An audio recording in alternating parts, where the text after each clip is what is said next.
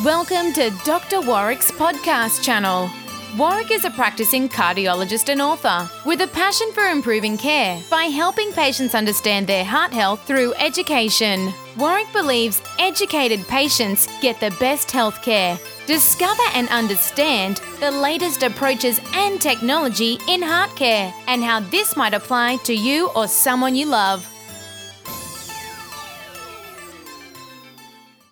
Somebody I have to introduce to you now. It seems quite generous of him to tell you what he's in to discuss today. He is effectively trying to do himself out of a job, or at least a chunk of his job. Dr. Warwick Bishop is a Tasmanian cardiologist, the author of a new book called Have You Planned Your Heart Attack? Hello, Doctor.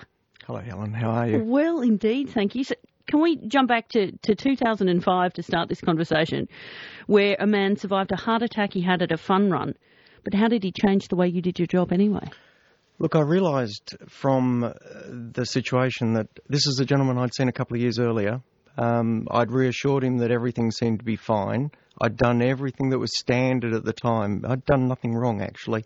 And yet, two years later, um, was part of the re- the team that resuscitated him by the side of the road, and that that challenges you. How, I went back and looked at the notes, and I thought, well, you know, I is there an opportunity to have given this man better forewarning. And at the time, there wasn't actually. How did that feel as a professional to know that he was beyond the limits of, of your capacity? Um, it, it, was a bit of a surprise. I actually used that story in the front of the book. Um, one of the things that was amazing was that he was really well looked after. There were people who helped. I pulled over because I was passing by, uh, helped out, um, noticed it was a good outcome uh, was telling my staff about it literally on the Monday morning after the city to yeah, casino. He was on the front of the paper.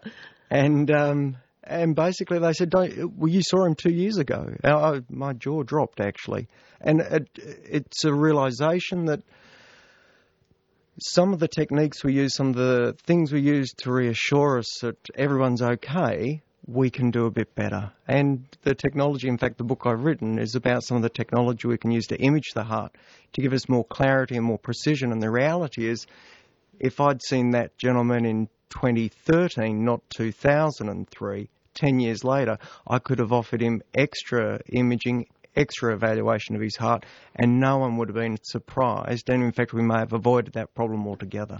Well, you've been the first to take on that new technology and to become accredited with it in Tasmania. How does it work? So um, the technology of its own is not a new technology. We use CT scanning, but as you're aware mobile phones have got better and better, computers have got better and better, and CT scanners have got better and better. And so, up until only relatively recently, we haven't been able to take pictures of the beating heart in a living subject. And it's really only in recent years, Helen, that we can now get beautiful images of someone's beating heart because our technology has improved enough. So the newest the most up to date CT scanners allow us that chance to look inside and see what the health of the arteries actually is. It's probably most commonly known for looking at a baby's beating heart in utero, isn't it? CT scanning? No, that's ultrasound. Different. So using sound waves, we're using X ray. Right. So CAT scan is CT scan. Um, and we've historically used it for all sorts of things. Mm. And even outside of the doctor's surgery, you certainly go into a lot of detail about uh, it's not just what the professionals are doing, but what all of us are doing. Because what sort of statistics do you come up against as far as heart health goes in Australia? So um, there's no question that heart, heart issues are one of the major concerns across the community in terms of mortality, morbidity, suffering to individuals, and cost to the community. Um, in fact, I donate my time to the Heart Foundation to try and help in those issues. The reason for writing the book, though, was an understanding that we can be proactive as individuals and ask questions for ourselves. Um, the technology is not mainstream at the moment. It's really on the on the horizon of uh, adaptation. There are plenty of doctors who are starting to use it, but it's gradual. And really, my drive for writing the book was to try and empower individuals who really wanted to be ahead of the game themselves, who really um, wanted to choose for their own reasons to have a conversation with their GP about whether this sort of testing is appropriate for them or not. Is is having a heart attack is it a lifestyle disease? for want of a, a better term? Well, look, uh, there's no question that we think of it in those terms, and there's no question that if we find lots of people with terrible life uh, lifestyle habits who may be overweight, maybe elevated blood sugar, elevated blood pressure, who smoke, this is a group where a higher percentage of people in that group will have a heart attack. But the, the scary truth is this, Helen, and that is that we can take people who look seemingly unremarkable, seemingly fit and well, or, or really not too much going on, and within that group, although it's less likely, we can still find people who have a heart attack mm. or a coronary event, and that's the bit that we can do better in my opinion. And plenty of case studies. Well, this this really is the sort of person who uh, who I first met in 2003 and then helped in his resuscitation in 2005. This was a gentleman who was running regularly, was not overweight, was generally looking after himself, was even on some blood pressure medication. Oh, Dr. Warwick Bishop with you on ABC Radio Hobart and across Tasmania for your afternoon. He's released a book, Have You Planned Your Heart Attack? And is a Tasmanian doctor who is getting the latest technology and lifestyle advice out to help you hopefully plan, well, to not have a heart attack would be the preferable point. This isn't a textbook. You've made this, uh, it's colourful and it's illustrated and the language is very simple. How strategic's that? Look, um, I really I got to the stage, Helen, where I realised that the uptake in this of this technology requires um, gradual change within the medical community. It needs studies and evaluations, and some of those studies are underway. But it will take a little while before they come to place. I also realised that some of the GPs, particularly locally, haven't grown up with this technology, so it's fairly new for them, and there's a learning curve for them what I actually got to realise was that the person who may be most interested in knowing about this individualisation of therapy may be the patient. And look, I'm confronted all the time with people looking up Dr. Google, mm-hmm. um, knowing everything about everything. And I actually thought, well, if there are motivated people out there, I will give them information, which is really a reflection of the conversations I have with people on a daily basis.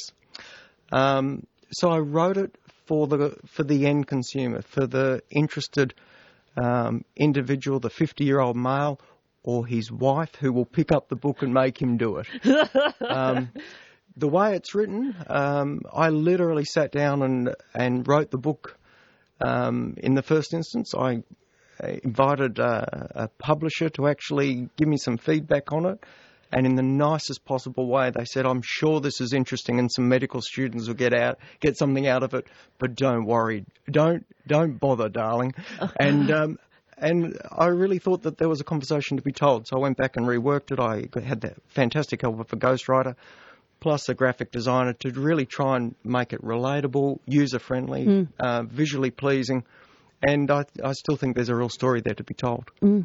Dr. Warwick Bishop with you. How controversially has it been received in the medical community? As you say, if there are doctors who aren't uh, as adaptive to the new systems. Yeah, so I'm waiting for some of that feedback because the book's really only been released this week, really Australia wide in Amcal and Guardian pharmacies initially, um, and then in March it'll go into general bookstores. I certainly know that there are cardiologists who are well aligned with the approach that I use, and if you look within the book, you'll see um, supportive uh, statements from some of some of the uh, leading cardiologists in this technology in Australia. What the feedback will be uh, the next couple of weeks will determine it, but I've really tried to create an environment of a conversation so that the patient can know what's available, know where it may fit in, and then engage their doctor in a conversation. Is this right for me or not? And really I'm not trying to be. Um, I'm not offering something that's not tested. I'm not offering something that's different. I'm really offering that beginning of a conversation. Mm. The more we talk about coronary disease, the better we are at evaluating the risk, the more awareness we put into it, the sooner we can be proactive and we can put measures in place to prevent the first event. To be offering dietary advice, certainly there's been a, a high profile surgeon in Tasmania who has uh, encountered a fair bit of criticism for offering dietary advice and being told he is not qualified to do so. Do you expect to be rebuffed at all for making dietary suggestions as a cardiologist? I don't think I make many dietary suggestions in my book at all. Mm. Um, The- I've stepped away from that. actually. Oh, right. I, I I support particular eating guidelines, which I deal with with patients on a one-to-one basis. Yep. But this particular publication, I've really not dwelt on eating guidelines at all. I've really dealt with the facts around risk mm-hmm. and how we evaluate risk and how CT imaging has been viewed and where it may fit in for an individual. Literally to try and support that conversation mm-hmm. for a, for an interested or a motivated patient, whether their cholesterol's high, whether there's a family history, whether they just want to get a check out, whether they're having side effects from statins, so that those individuals can have enough information to have a meaningful and sensible conversation with their general practitioner. Ultimately, what would you like to see happen in your field? Look, uh, that's a really good question. Uh, at this stage, and in the book, you may have, I don't know how closely you've read it, but I've alluded to studies which we really need to validate this in a longitudinal way. That means over time. The problem is we can't scan people and randomise people who appear to be high risk based on their scans into a treatment group and a non treatment group because suddenly we're disadvantaging the people who we found are high risk and that's not fair. So I'm hoping that time will demonstrate clear registries uh, where we follow people and track them over a period of time, where we demonstrate that intervention and knowing what's going on reduces risk and reduces cost, reduces morbidity. And once we start to get that compared to our current best practice, then it would be a, a very sensible thing to be taking up more broadly, and that's when government and guidelines would kick in. At this stage, it's an individual conversation for an individual patient with their GP. Are you are you being invited for some launches on the Big Island? I, uh, I'm fortunate enough to have the opportunity to go up to Brisbane this this weekend to the World Congress of Clinical Lipidology, where I've been asked to speak. In fact, on this uh, on this topic, and I'll be launching the book up there. Great. Um, so, I should be getting you on the chat show circuit with this. uh, but this is a chat show, isn't it? Yeah. I want some morning television programs calling you up. I want some national programs getting you on. Surely. You're probably far better connected at that than me. Yeah, right. we'll talk some more about this in a moment. Dr. Warwick Bishop is with you, Tasmanian cardiologist who has released Have You Planned Your Heart Attack? Uh, currently, a couple of pharmacies stocking it, but bookstores. You've been listening to another podcast from Dr. Warwick. Visit his website at drwarwickbishop.com for the latest news on heart disease. If you love this podcast, feel free to leave us a review.